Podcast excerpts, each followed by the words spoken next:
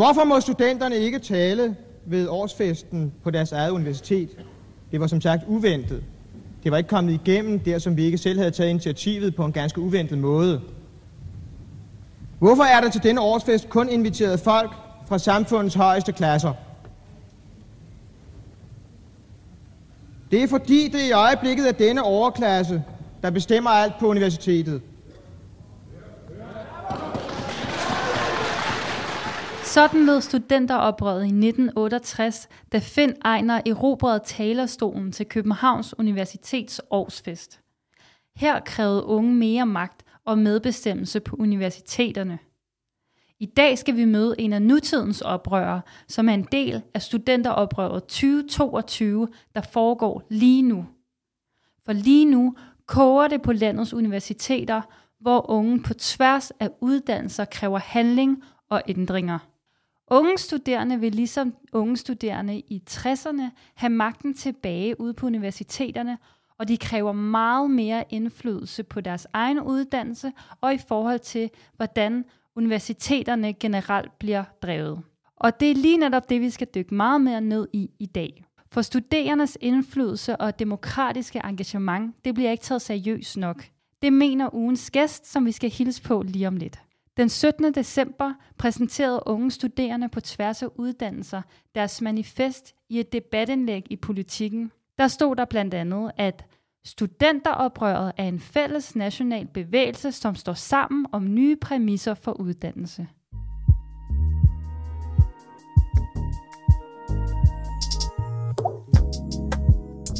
Unge har alt for lidt indflydelse i dagens samfund, i hvert fald hvis du spørger mig.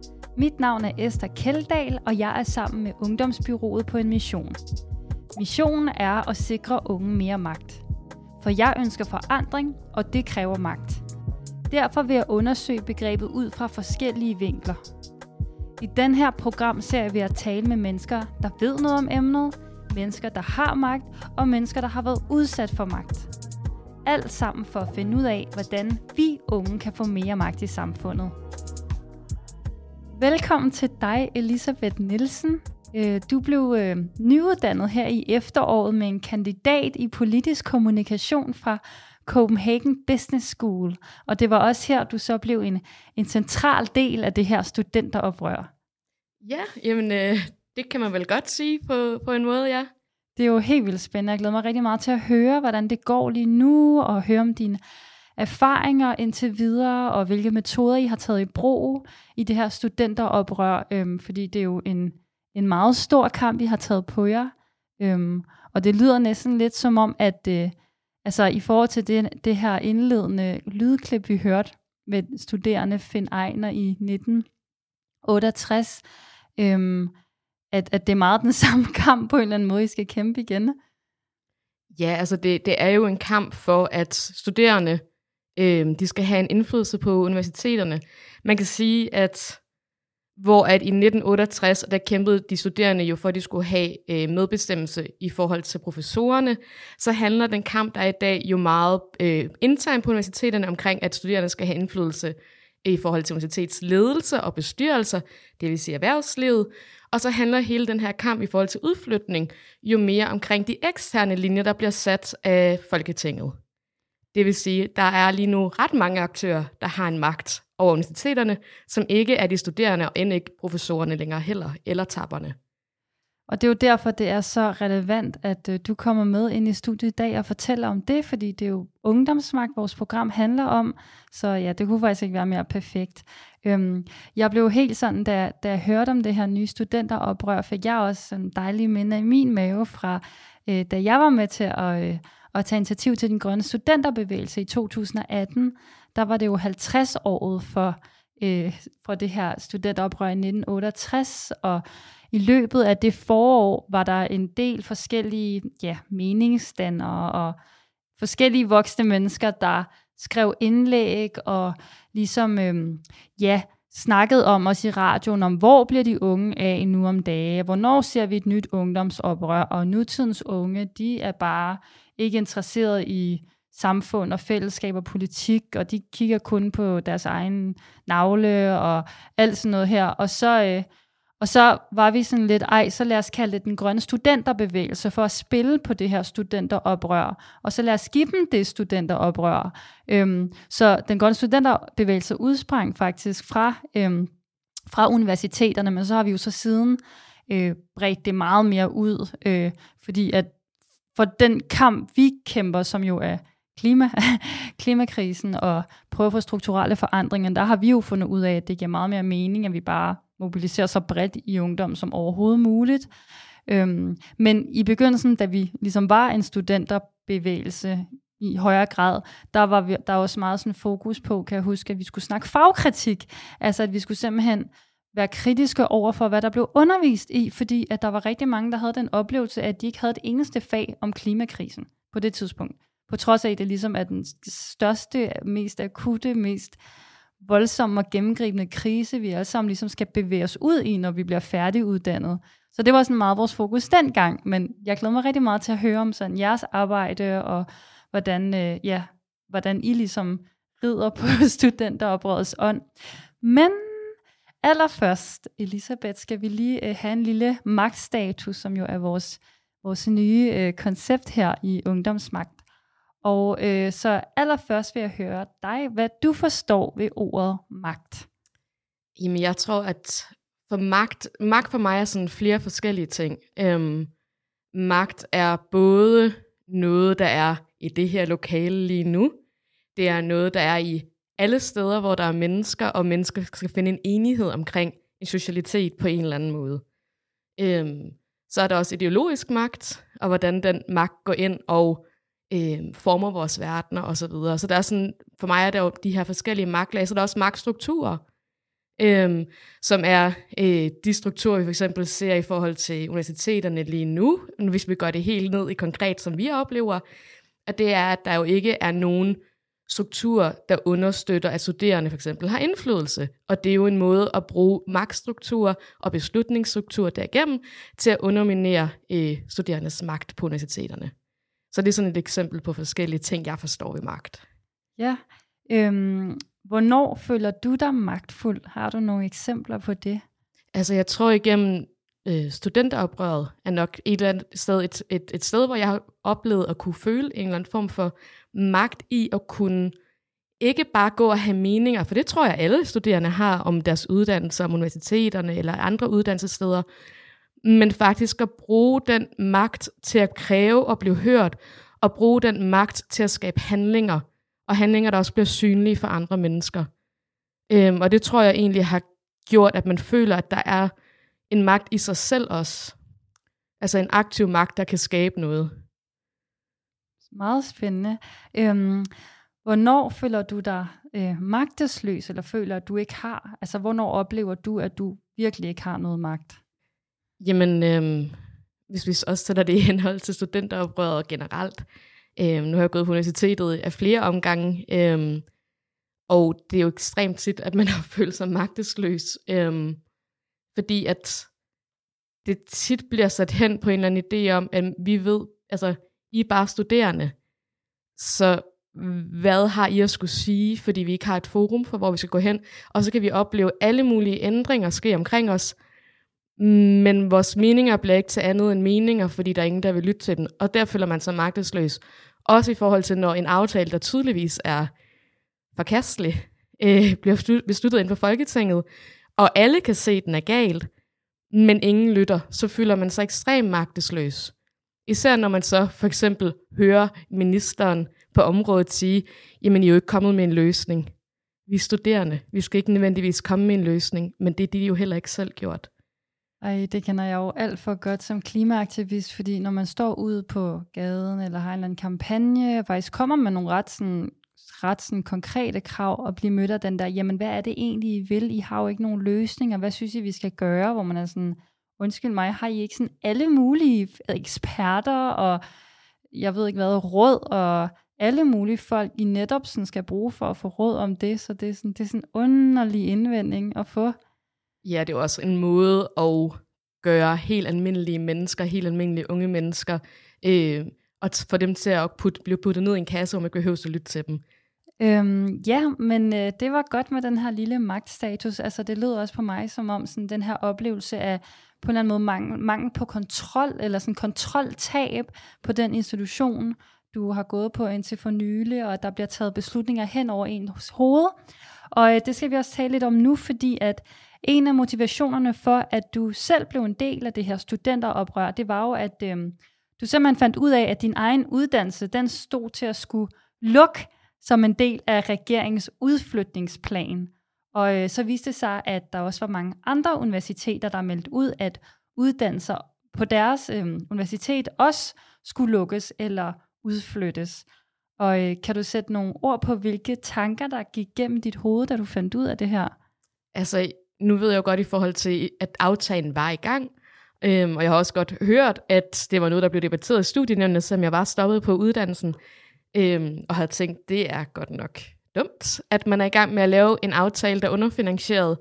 Øhm, men da det var, jeg hørte, at min uddannelse blev lukket, så kunne jeg ikke forstå det. Altså, det er en, en uddannelse, hvor at læringsmiljøet er fuldstændig unikt, fordi at man kommer fra 30 forskellige bacheloruddannelser. Rigtig mange kommer fra humaniora, og får muligheden for at lave et læringsrum sammen på en måde, hvor man allerede jo har en masse værktøjer i værktøjskassen, så det er ikke det samme, som når man starter på bacheloruddannelsen. Men at man lige pludselig skal finde ud af, hvordan skaber vi den her viden sammen, som vi får i løbet af kandidatuddannelsen. Og jeg kan jo se, hvordan alle dem, jeg har læst sammen med, er endt alle mulige vilde steder øh, ude i deres karriere allerede nu.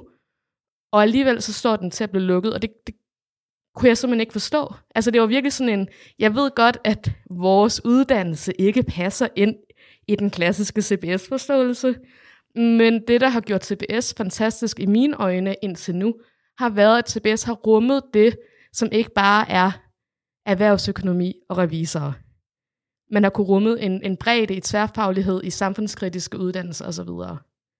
Ved du, hvorfor at det lige har været for eksempel din uddannelse, de valgte at skulle lukke? Er det på grund af det tværfaglige element? Eller?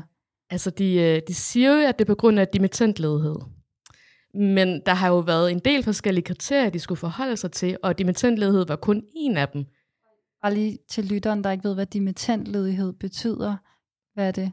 det er, at hvis man har været ledig i mere end et år, så kommer der en, en procent på, hvor mange har været ledige i mere end et år.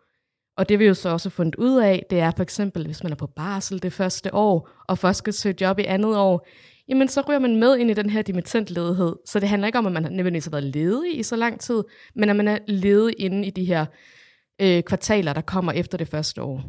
Ja, og det er på trods af, at man, man laver en hel masse gratis arbejde for samfundet ved at føde et barn. Og, og, det vil vi jo ikke have, man gør. Nej, nej, nej. Og det er jo ikke, fordi der er mange af dem, for eksempel på tværfaglige eller humanistiske uddannelser. Hvorfor kan du, synes du overordnet set, at udflytningsplanen er problematisk? Jeg synes overordnet, at den er problematisk, fordi jeg jo selv har taget min bachelor i provinsen. Jeg har læst på SDU i Slagelse. Og jeg deler intentionen om, at man skal gøre noget for universiteterne og for de unge, der ligger uden for de fire største byer. Problemet er, at den her aftale går hverken ind og løfter de eksisterende uddannelser, der allerede struggler helt vildt. Altså, den kvalitetsforskel, der har været imellem at læse en bacheloruddannelse i Slagelse, hvor vi er tre mennesker, der møder op til undervisning, og så læse en uddannelse inde i byen, hvor der er hele infrastrukturen rundt omkring, studiejob, netværk, øh, folk, der møder op til deres undervisning. Man kan sidde og have en diskussion om 50 mennesker. Øhm, du har et forskningsmiljø, der ligger lige der, hvor du er, frem for forskere, der rejser, øh, tager toget sted med det samme efter en undervisning over. Den her aftale går ikke ind og løfter de her uddannelser, der allerede er, og den går ikke ind og gør det bæredygtigt at have de uddannelser, der nu bliver rykket ud. Samtidig med, at den så vælger at lukke en hel masse uddannelser, samtidig med, at den vælger at reducere i tusindvis af studiepladser i byerne. Og, og det synes jeg er ret grotesk i forhold til, at vi har et ansvar over for de generationer, der kommer efter os, og det tror jeg, du kan genkende rigtig meget i den kamp, I kæmper for. Øhm, at, at det er virkelig vigtigt, at vi sikrer, at, at de unge også får mulighed for at læse, og vi ikke bare skal træffe valget for dem, at der ikke sidder nogen på 50 plus inde på bogen og skal beslutte, hvad unge mennesker skal gøre om 5, 10, 20 år, eller allerede for næste år. Men altså, er det overordnet ligesom argument fra regeringens side for, at den her udflytningsaftale skal ligesom føres ud i livet, er det overordnet argument, at man skal have nogle flere uddannelser der, hvor at der bor unge, som ikke bor inde i byen.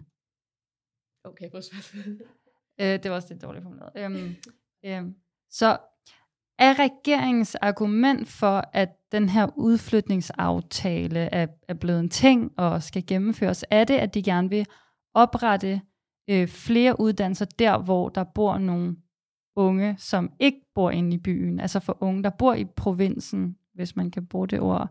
Er det det, der er pointen med ud, altså udflytningsaftalen? Jamen, det er jo det, der er lidt sjovt ved den, fordi at de, de kan godt lide at knytte sig til forskellige argumenter. Så nogle gange så handler det om, at øh, man skal kunne uddanne sig der, hvor man er. Det trods for, at forskningen viser, at der ikke er lang afstand til uddannelser og videregående uddannelser i forvejen for de fleste unge, og at det faktisk er social arv, der er afgørende for, at man tager en videregående uddannelse. Og der er også undersøgelser, der viser, at de mindst mobile unge mennesker, det er faktisk sådan, der bor i København. Det argument, de så også bruger, det er, at der er faldende ungdomsårgange, og det bliver vi nødt til at tage hensyn til. Og, og det argument bliver brugt til, at man skal lukke mange studiepladser? Eller Præcis, og der kan man jo sige, at det er lidt pudsigt i en by som København, at alle vores videregående uddannelser skal lukke og flytte ud, når at, at vores ungdomsårgang ikke er faldende i København. De er faktisk stigende frem mod 2030, og efter det så falder de meget, meget let, og de retter sig meget hurtigt op. Det, det, det er jo sjovt, fordi et af argumenterne for, at den her Lynetteholm skal bygges, er jo, at der mangler studieboliger, der kommer flere og flere og flere mennesker til København, så der, der er et eller andet, der ikke er derop her. Det er jo meget interessant. Men øh, jeg kunne godt tænke mig at øh, høre mere om øh, ja, ja, den bevægelse, der så er opstået ud fra den her udflytningsaftale og, og alt det, der ligesom ja, følger med det. Så øh, der er jo simpelthen flere studerende, der ligesom dig har tilsluttet sig den her nye bevægelse på tværs af universiteter. Øhm, hvorfor tror du, at det, det her det er blevet til en hel bevægelse? Jeg tror, at rigtig mange unge har mærket de forringelser, der har været på vores uddannelsesområde igennem årtier nu. Og jeg tror, at det her, den bevægelse, vi har startet, det kald, vi har øh, lagt ud i forhold til at skulle starte et studentoprør, det har givet unge mennesker et mulighedsrum at træde ind i og kunne sige, jeg vil gerne være med til at kæmpe for, at det bliver bedre. Øhm, og det tror jeg, at den bevægelse, som det her det har sat i gang i, at der er flere og flere, der ser en mulighed for at kunne gå ind, og som vi snakkede om før, tage en del af magten til sig. Og kunne skabe noget, der er bedre for fremtiden, end det man selv har oplevet. Så, så det handler faktisk om meget mere end den her udflytningsreform. Den har ligesom været dråben, der fik ja. bæret til at flyde over, som har fået folk til at samle sig, og så er det sådan, hvad skal vi grundlæggende gøre her for at ændre det her system? Lige præcis, og det er jo også der, hvor at vores manifest, vi har skrevet, taler ind i mere end bare udflytningsaftalen. Det er jo bare et af punkterne. Vi snakker jo også i forhold til præstationssamfund. Vi snakker i forhold til, at man skal fremme nysgerrigheden på universiteterne, i stedet for, at det hele alt sammen skal være instrumentelt. At vi skal øh, fokusere på, øh, ja, at der ikke skal være flere nedskæringer, for eksempel. Øh, og der er jo flere ting, vi kigger ind i i forhold til det her manifest, så det er jo også det, der taler ind i den generelle oplevelse som studerende, og ikke kun i forhold til udflytning. Udflytning er jo bare en del af det, der gør det værre fordi den tager flere penge på universiteterne, et sted, hvor at, og det er jo de ting, man, man lærer rigtig meget igennem det her øh, studentoprør. Altså når man snakker med studerende fra alle mulige andre universiteter, så finder man lige pludselig ud af, at de ikke engang har speciale forsvar ude på HUM, på KU. Det synes jeg er jo fuldstændig vanvittigt at tænke på. Ja, det, det har der jo ikke været i lang tid i hvert fald. Jeg, jeg, eller da jeg afleverede min bachelor, der var jeg heller ikke op og forsvare den, og det var tilbage i 2018. Ja. Så øhm, ja, det er jo interessant. Øhm, men øhm, kan du sætte nogle flere ord på, sådan, hvordan det her øhm, studenteroprør 2022 handler om ungdomsmagt? Du var inde på det her med, øh, ja, det her med noget med nogen på 50 plus og sådan noget. Ja, altså det handler jo også, og det er jo også et af vores punkter, man skal indføre øh, demo, øh, universitetsdemokrati på universiteterne igen. Øhm, og det er jo en måde, hvor vi gerne vil tale ind i, at de studerende skal have et rum for at kunne blive demokratisk standet, ikke bare som nogen, der ser demokratiet udefra, og så stemmer en gang hver fire år, men nogen, der deltager aktivt og lader deres stemme og mening blive hørt til at skabe ændringer. Og det er, jo, det er jo også det, vi både gør i forhold til bevægelsestankegang, men vi vil også gerne øh, kæmpe for, at der skal være nogle strukturer, der understøtter det her i mange år fremad. Øhm, og det er jo også derfor, det handler omkring ungdomsmagt. Fordi vi lever lige nu i et samfund, hvor at unge ikke har særlig meget selvtillid i at deltage aktivt i, i demokratiet. Altså, jeg kan jo sige det på mit eget studie. Der er vildt mange med, der, der er med i vores quality board, som er sådan et, et snakkeforum, hvor vi feedbacker vores undervisning til vores studieledere. Så er der lidt færre, der melder sig til at være med i et studienævn. Og så er der ingen, der melder sig ind til at være i, i det store studenterråd på universiteterne, eller, eller i bestyrelserne, eller i det akademiske råd. Selvom det er folk, der engagerer sig, selvom det er folk, der har vanvittigt mange meninger, fordi folk tror ikke på, at de kan gå ind og ændre i de store linjer. Og det er de store linjer, der også er afgørende for det lokale miljø, man sidder på på sin uddannelse. Og vil du sige, altså nu ved du selvfølgelig heller ikke noget om alle studerende, der nogensinde har engageret sig, men vil du sige, at den følelse, mange sidder med, som er, at den, sådan, kan det virkelig svare sig for mig at gå ind i det her studenterpolitik? Kommer jeg til at ændre noget? Altså, er det egentlig berettiget? Eller sådan, altså, har det været svært at ændre noget for dem, som rent faktisk har prøvet at gå ind af systemet sådan gennem de officielle kanaler? Altså det er i hvert fald mit indtryk, øh, at det er svært at ændre på de store linjer på universiteterne, fordi at vi jo ikke rigtig har nogen beslutningstagen øh, på universiteterne som studerende. Vi har det akademiske råd, hvor der sidder et par studerende. Det er et råd. Det er et rådgivende organ, der bliver ignoreret igen og igen, når de ser universitetsledelserne imod. Og så har vi jo så ellers en bestyrelse, hvor at der er studerende, og der er professorer, og der er en tapper. Men majoriteten, det er professionelle øh, personer ude fra erhvervslivet. Og det betyder jo også, at så bliver øh, de studerende jo en rådgivende faktor, man kan skubbe hen i et hjørne, hvis det er, at man har nogle andre interesser fra erhvervslivet. Det kunne jeg forestille mig sker ret tit, at de, de to sådan interesseområder, de går lidt i karambolage. Jamen, det er som om, at når man snakker om mennesker, når man snakker om celleaks, så er det to meget forskellige ting, man kommer frem til. Er mit indtryk i hvert fald. Hvad, hvad, hvad skal der egentlig ændres? Altså, du snakker om det her med, at, at dels lød det til, at der, de studerende, der så engagerer sig, skal have meget mere sådan reel medbestemmelse, og ikke bare sidde i nogle råd. Men hvad skal der ellers ændres for, at der kommer den her meget mere sådan større følelse for de studerende, at de faktisk, deres stemme betyder noget, og de kan faktisk ændre ting på deres institution? Jeg tror, der skal være mange flere bevægelser, som dem vi selv sidder og står for. Og så skal der være meget mere støtte til, at vi skal skabe de her demokratiske rum for unge mennesker, som de kan træde ind i, og hvor de kan få en indflydelse på de rum, og på de, det de rum prøver at ændre på. Så jeg tror, at det, der bliver også nødt til at være en reel investering i det, og en villighed til at gøre det her.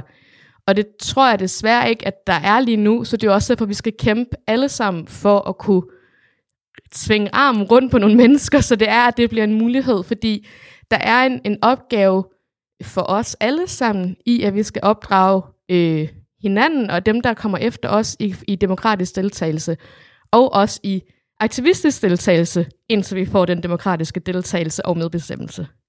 Ej, det er jo, jeg elsker jo det her med, at I har fokus på, at det også er vigtigt, at dem, der kommer efter jer, også får en god oplevelse på universitetet, fordi det er jo sådan, det er jo bare sådan solidaritet i reneste form, fordi at man kunne jo lige så godt tænke, nu er jeg ude af den institution, nu skal jeg bare tjene nogle penge, have mig en karriere, og så må de andre sejle deres egen sø. Og nogle gange føler jeg faktisk lidt, at nogle af de politikere, der jo selv har draget meget gavn af et universitet, hvor der jo trods alt har været færre besparelser, da de gik der, og de har kunnet meget mere. Det er som om, de sådan har, har lidt glemt, øh, hvad, hvad de egentlig selv fik ud af at gå på universitet, hvor der var lidt flere penge, og så er det ligesom om, når de ikke går der længere, så er man lidt ligeglad med de yngre generationer, eller...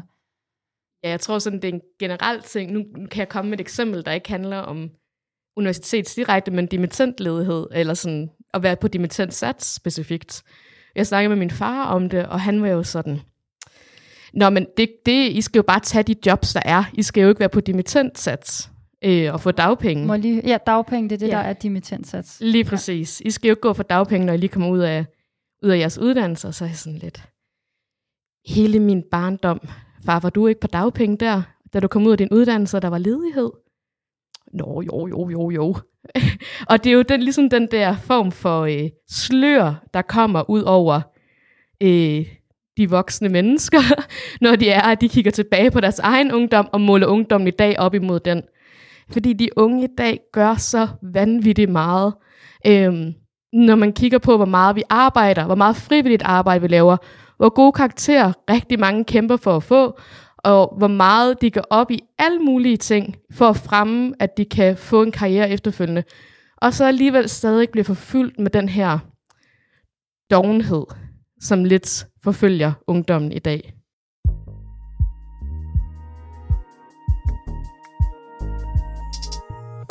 Det er ikke første gang, at studerende har krævet handling. I 1968 var der studerende over hele verden, som gjorde oprør. Det var en del af 1960'ernes ungdomsoprør, hvor unge blandt andet kritiserede det kapitalistiske samfund, autoriteter og Vietnamkrigen. Samtidig kæmpede de studerende for langt mere medindflydelse på universiteterne og bedre forhold ude på uddannelserne. Herhjemme der foregik aktionerne forholdsvis fredeligt med en række besættelser af institutter og en del demonstrationer. Men øhm, i Frankrig, Vesttyskland og Mexico, der gik det noget vildere for sig, og oprøret havde langt mere voldelig karakter. I Mexico City endte en øh, demonstration med deltagelse af omkring 10.000 mennesker med en øh, massakre. Antallet af døde er aldrig blevet opklaret, men øh, man regner med, at op imod 300 unge mistede livet.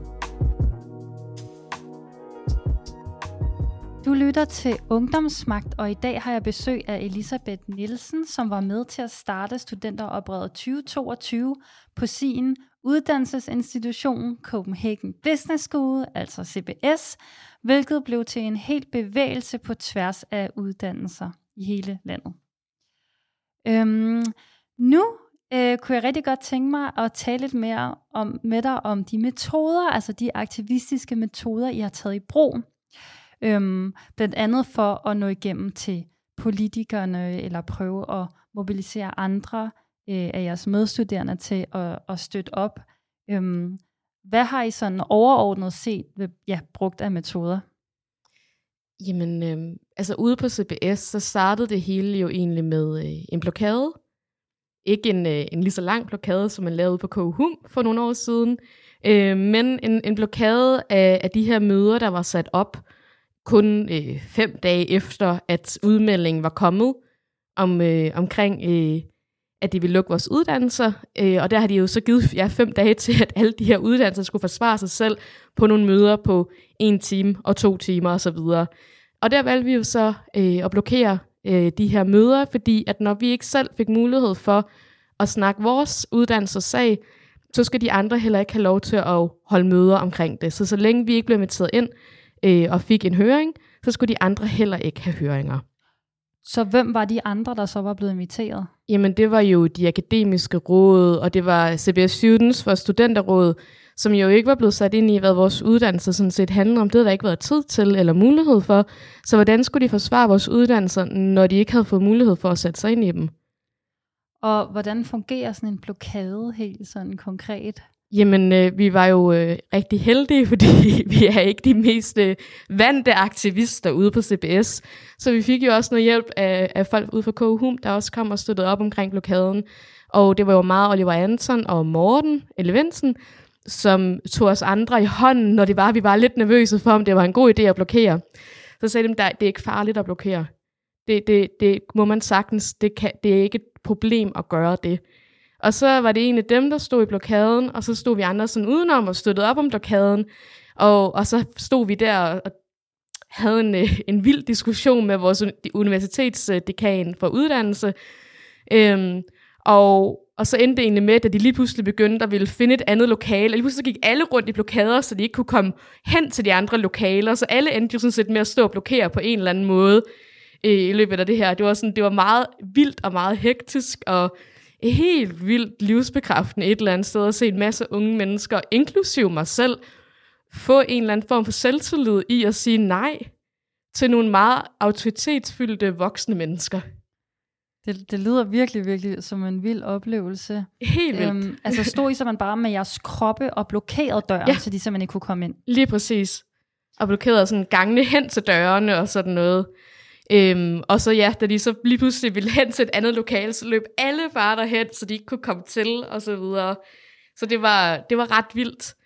Øhm, og så har vi jo så også lavet, øh, brugt meget sådan øh, events og happenings, hvor vi ligesom har taget rummet ude på CBS, og holdt, for eksempel holdt brandtaler, men vi har jo også gjort brug af øh, en begravelsesceremoni for, øh, for unge mennesker, eller for unge kvinder, fordi det var en hel masse uddannelser, hvor der går rigtig mange kvinder, som stod til at blive lukket. Og så valgte vi at begrave diversiteten på CBS, nu hvor at lige knap 1000 færre kvinder alene frem mod 2030 kan få en uddannelse på CBS. Wow. Og så øh, dem var jeg selv med til, og der lå vi øh, 8-10 personer i den her blokade og lå ned, og vi har lavet en lille, en lille gravsten og så videre, og så blev der holdt øh, en tale fra Morten, og øh, der var kirkeklokker og så videre. Det var faktisk meget rørende ting.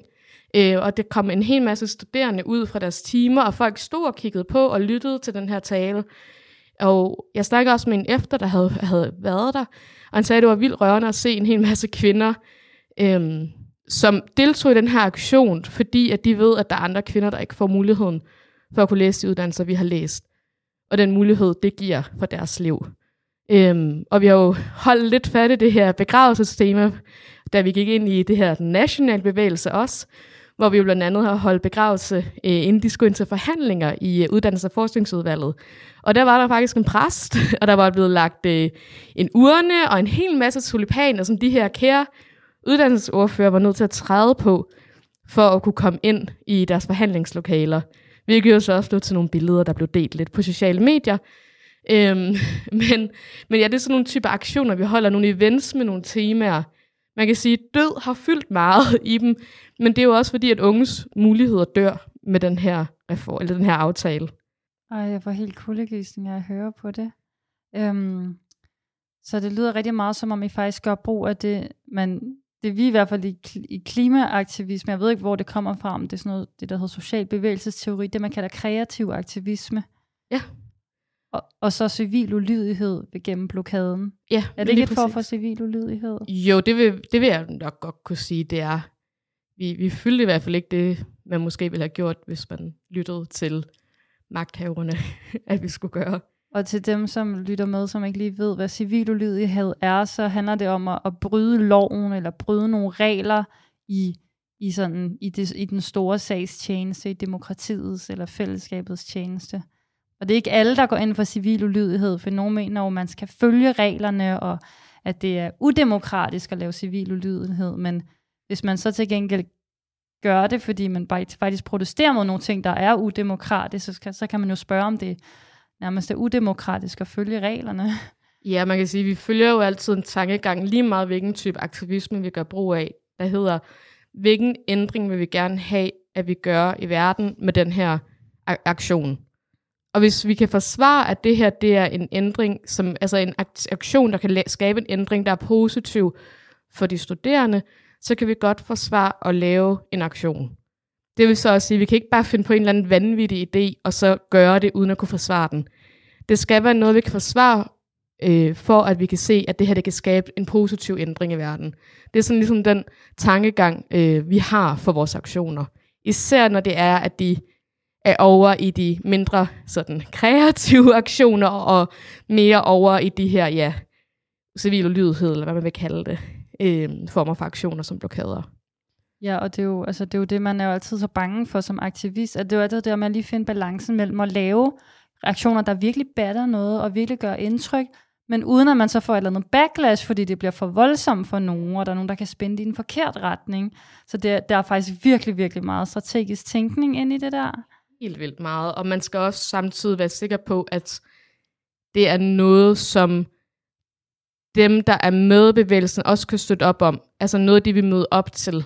Øhm, hvis det er, vi snakker sådan noget som en blokade, så kan vi ikke bare være tre mennesker i min optik, der siger, nu laver vi en blokade på vegne af 300 mennesker. Øhm, vi har jo også meldt ud og så videre og snakket med de, dem, som måske ikke var sikre. Vi har også snakket med, med andre forskellige mennesker på universitetet, uden at sige hvem, omkring blokaden, og vi har haft en hel masse diskussioner, og vi havde gennemtestet, er det her en god idé at gøre? Øhm, og, og det viser sig jo faktisk at være en rigtig god idé, fordi det gjorde, at vi kom ind til en høring. Vi fik nemlig vores egen høring, og vi fik tiden til at forberede den her høring. Øhm, og det var jo også blandt andet på baggrund af den her høring, og på baggrund af alle de artikler, vi har skrevet, og på baggrund af alt det vi har, larm, vi har lavet, at der var to uddannelser, der blev reddet ud på CBS. Så det gør at vi ikke reddede alle seks, desværre, og heller ikke min egen. Men vi reddede to uddannelser, og det vil altså sige, at der er to uddannelser, som, for, som unge mennesker i fremtiden får mulighed for at læse. Det ene af dem er jo for eksempel en, en uddannelse, der fokuserer på, øh, at man skal have, lave sin egen startup virksomheder, og den har 65% kvinder på uddannelsen. Og personligt selv for mig, synes jeg, det er vanvittigt vigtigt, at vi har reddet sådan en uddannelse. Fordi at vi har brug for, at der også er kvinder i erhvervslivet, så det ikke bare bliver mænd det hele. Og det synes jeg personligt selv er en virkelig positiv øh, ting, at det, at vi har lavet de her aktioner, har endt med at redde sådan en uddannelse. Og vi også har reddet en uddannelse som filosofi og erhvervsøkonomi. Så der fortsat er en uddannelse på i Danmark i det hele taget, for den eneste uddannelse af sin slags i Danmark, der kombinerer erhvervsøkonomi og filosofi med hinanden. Ja, hvilket jo er virkelig, virkelig vigtigt, øh, vigtig kombination. Øhm, er der noget, der sådan har overrasket dig i forhold til det at lave aktivisme på den her måde? Øhm, jeg vil sige, jeg tror, det har overrasket mig, hvordan, øh, fordi jeg ikke har prøvet det før, hvor meget af de her for eksempel kreative aktivistiske handlinger er en mulighed for at mobilisere.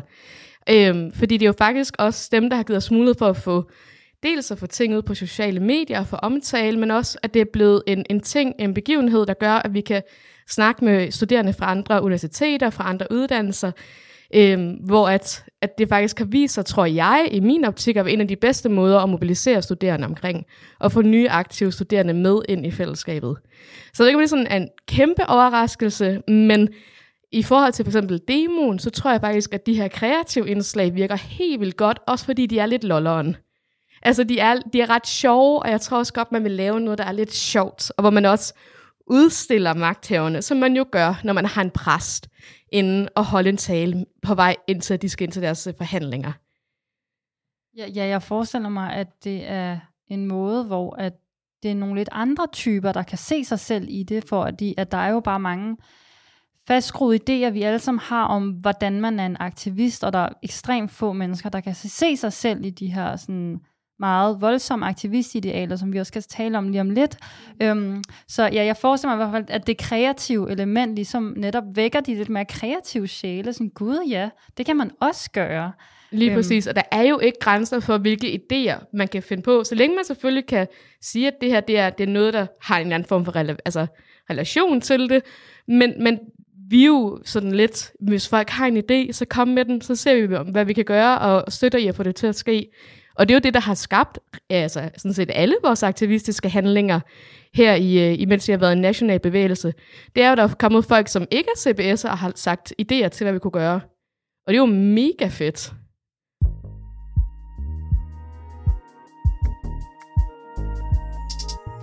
Det er mændenes videnskab, mandssamfundets og systemets videnskab, der du ser os her.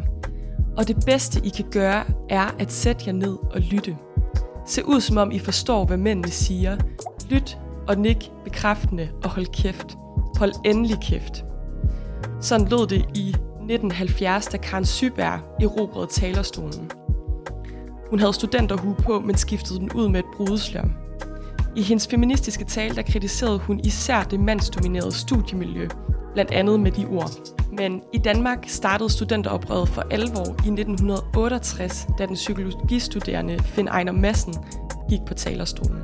Det var ved årsfesten det år, og han fik tre minutter til at tale. Her kritiserede han især den manglende demokratisering af uddannelserne. Finn Ejner var den første studerende i 500 år, der fik talestid til Københavns Universitets årsfest. Men han blev ikke den sidste.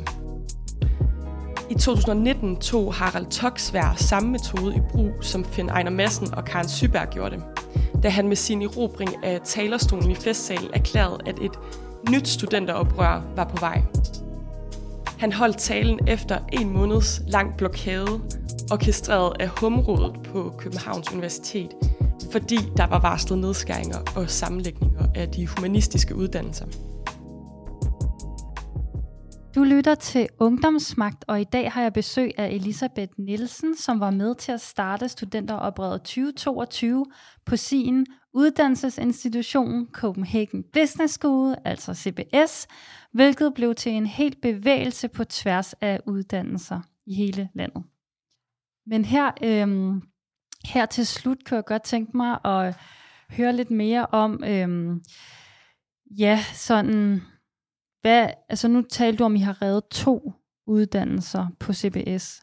Er der nogle andre sådan ting, I har opnået, vil du sige, øhm, i, i studenteroprøret indtil videre? Altså jeg vil sige, at vi har jo sat enormt meget fokus på den her aftale, både igennem vores demonstrationer, øhm, som den ene holdt vi selv, og den anden har vi holdt sammen med Studenterrådet og DSF og diverse råd ud på RUK og øh, KU, øhm, og igennem alle de debatindlæg, vores sociale medieaktiviteter osv., vi har lavet en hel masse ting, som har været med til at sætte rigtig meget fokus på den her aftale. Og det er jo ellers ikke normalt lige frem videregående uddannelser og politikken derom, som er et stort diskussionsemne for det sådan brede befolkning. Men altså jeg har eksempel oplevet, da jeg havde et ufaglært arbejde for nogle uger siden, at folk, som ikke er fra universitetsverdenen, de har jo godt hørt om det, fordi der har været så meget fokus på det, øhm, og fordi der er blevet skabt så meget fokus på det. Øhm, så det gør jo også, at vi sådan set kan være med til at vise, at den her aftale, den er rigtig, rigtig dårlig, hvis nu, for eksempel, at der snart kunne komme et valg, så er det jo også en ting, som vi vil kæmpe for, øhm, skal ændres på den anden side af et valg.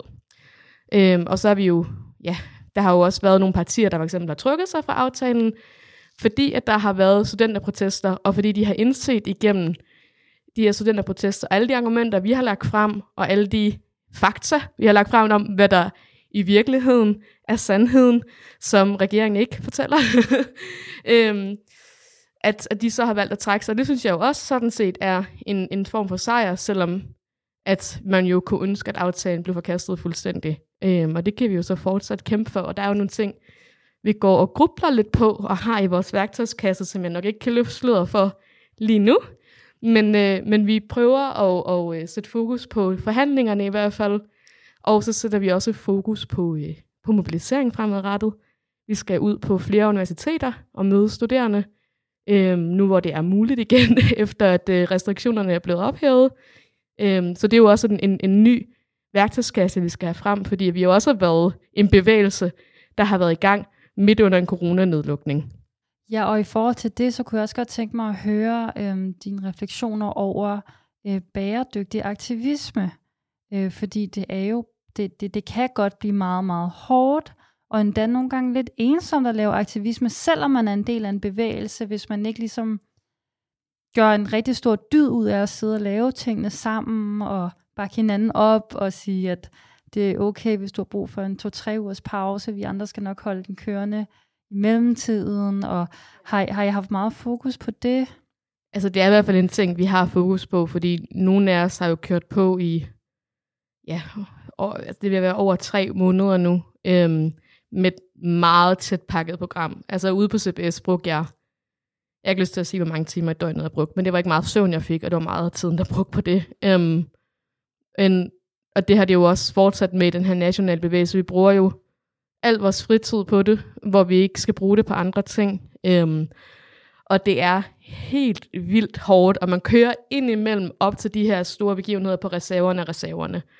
Øhm, og der har det også været en vigtig ting, vi har snakket om, at hvis det bliver for meget, så skal man sige til, og så skal man trække sig. Og hvis man ikke kan sige det, når man trækker sig, så skal man bare gøre det. Altså, det er vanvittigt hårdt at være i en situation, hvor man kæmper imod magthavere. Hvor man kæmper imod folk, der ikke vil lytte, og imod folk, som hellere vil fokusere på spin, end fokusere på fakta. Det er vanvittigt hårdt at få de slag, som også følger med. For jeg tror egentlig ikke, så når jeg kigger på det, ja, det er hårdt at bruge så mange timer på det, men jeg tror, det er det er de slag, der også kommer på vejen når for eksempel en minister kan feje tingene af bordet, fordi at vi ikke har lavet en løsning osv. Og det må du, altså det tænker jeg også, at du kender helt vildt meget. Øhm, og, og det synes jeg er, er nok det, der sådan er det hårdeste, og der skal man også hele tiden minde sig selv og hinanden om, at det er ikke sikkert, at vi kan se ændringerne lige nu, eller lige med det samme, men det er med til at skubbe nogle ændringer på vej. Og det er med til at fokusere på at opdrage andre unge mennesker i at komme ind i det her demokratiske fællesskab, og vise andre mennesker øh, på vores alder, øh, at der er mulighed for at ændre på ting som et ungt menneske, og prøve at hjælpe folk til at få den selvtillid. Og så kan det godt være, at man ikke ender med at redde hele uddannelsessystemet inden for det næste halvår. Men hvis det her det kan være med til at give andre selvtilliden til at gøre noget, så synes jeg, det har været hele kampen værd. Så det tror også, at det er sådan hele tiden, for mit vedkommende i hvert fald, at have for øje, hvad er det, jeg kæmper for, og hvad er det, jeg kæmper for, for at kæmpe for. Øhm, og så også sørge for at tage, og det er virkelig dårligt til selv, at tage de her pauser. Man bliver sådan helt rørstrøm, som man snakker om det, fordi det er vanvittigt hårdt. Øhm, og, og det er bare vigtigt, at man altså, passer på sig selv i den her bevægelse som aktivist. Jamen, altså, det er jo, det er jo bare så, altså, så smukt og så rigtigt, og så sådan, ja, sårbart, det du jeg fortæller her. Og, og ja, jeg kan jo virkelig godt genkende det fra klimaaktivisme, for det var, det var nærmest en fuldstændig absurd kamp at kæmpe. altså sådan 500 års øh, opgravning af kul og afbrænding, og hele det kapitalistiske system og verdenshandlen, og øh, øh, Danmarks største CO2-udleder, Aalborg Portland, som mm. Er placeret i Nordjylland, hvor at Mette Frederiksen har valgkreds, og sådan, der er så mange ting, der er så op ad bakke. Yeah. Men, men det der sådan, i hvert fald holder mig op, det er meget, altså jeg kan virkelig sådan spejle mig i det, du siger, det der med, ligegyldigt om vi fik ændret alle mulige lovgivninger, så mødte vi dog i det mindste hinanden, og havde hinanden, og havde yeah. den her sådan, det her håb og tro på radikal forandring, og ligesom så hinanden i øjnene, og, og sådan tog kampen op. Alene det er jo sådan en, en ja. lille revolution i sig selv, faktisk. Og jeg tror også, at sådan en ting, jeg har tænkt ret meget på, øh, når man tænker på, hvem bestyrelsesformanden for CBS er, og hvad hans baggrund var som ung, uden at sige for meget om det, så tror jeg også, at for mig er en af de vigtigste ting, det er at kæmpe for, at vi skal tage vores kampe nu, mens vi er unge mennesker og stadigvæk har vores integritet. Øhm, og det, det siger jeg ikke, at andre mennesker ikke har, når de bliver voksne osv. Men, men vi er på en eller anden måde, som jeg ser det, meget mere rene i vores motivation for at gå ind i kampe som unge mennesker, fordi vi tænker ikke nødvendigvis på vores karriere, eller hvilken mulighed kan det her give mig, som man gør, når man bliver voksen. Øhm, og der tror jeg, det er vigtigt, at man gør det, mens man er ung mens man stadigvæk har en eller anden form for idealisme om den verden, man gerne havde ønsket, man selv havde levet i, og den verden, man ønsker, at de næste generationer af unge mennesker skal leve i. Og det tror jeg er vildt vigtigt, at det er unge mennesker, der så forrest i den kamp. Fordi det kommer ikke til at være dem på 60 plus, der gør det. Altså, det er sådan min grundlæggende holdning, at det tror jeg ikke på bliver dem, som lige frem går ud og støtter op omkring en eller anden form for ungdomsbevægelse. Fordi de måske også har deres egen interesse, deres eget verdenssyn, som er præget af den tid, de er vokset op i. Og det der er der heller ikke noget for sig galt i, selvom man vil ønske, at de måske nogle gange vil lytte til, hvordan verden er anderledes i dag. Øhm, og man kunne i det mindste have nogle dialoger om det, hvilket jeg synes er ekstremt svært i det samfund, vi lever i nu, hvis man bare ser på sociale medier, og hvordan der bliver snakket til folk derinde. Øhm, og, og det tror jeg bare, at, at der er også et, jeg vil ikke sige et ansvar, men der er en mulighed for os som unge mennesker til at kæmpe de kampen nu. Fordi vi ikke har alt muligt andet, vi skal tænke på, mens vi er unge. I den forstand i forhold til vores karriere. Eller alle mulige sådan interesser, man er fedtet yeah. ind i på forskellige måder, som gør en fuldstændig handlingslammet. Præcis. Man behøver sikkert tænke på den næste bestyrelsespost lige nu.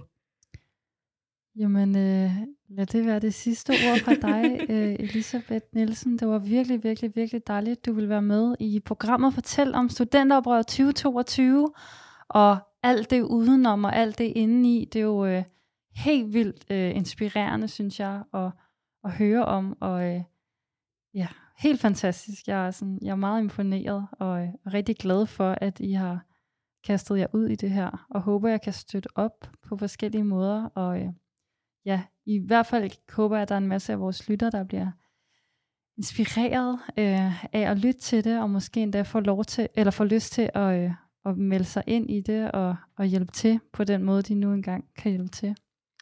Det vil i hvert fald være mega fedt. Det er studenteroprøret 22 på Facebook. Vi har en gruppe derinde. Og alle, der overhovedet har lyst til at være med, skal endelig bare melde sig ind. Og hvis man nu lige har siddet og fået en idé, eller man tænker, men lige pludselig har fået en idé, så skal I bare sige til, og så skal vi nok hjælpe med at få det til at ske. Fantastisk.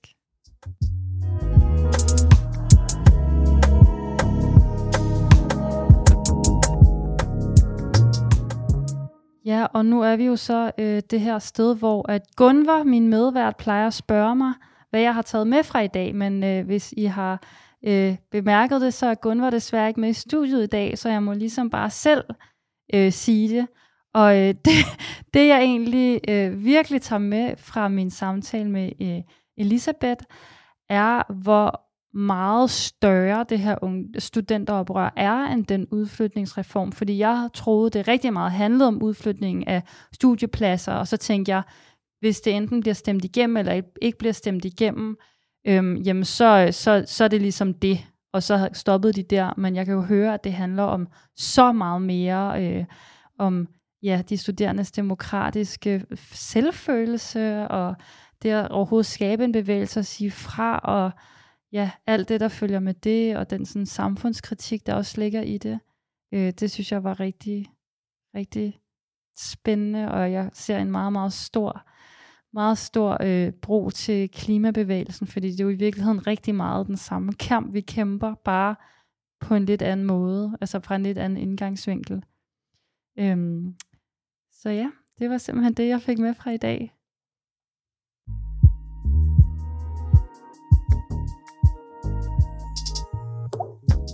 Det var alt, vi havde til jer i dag. Ungdomsmagt er tilbage igen i næste uge samme dag, samme tidspunkt. Vi sender som bekendt alle tirsdage fra 10 til 11 om aftenen, og så kan du selvfølgelig også finde vores afsnit som podcast.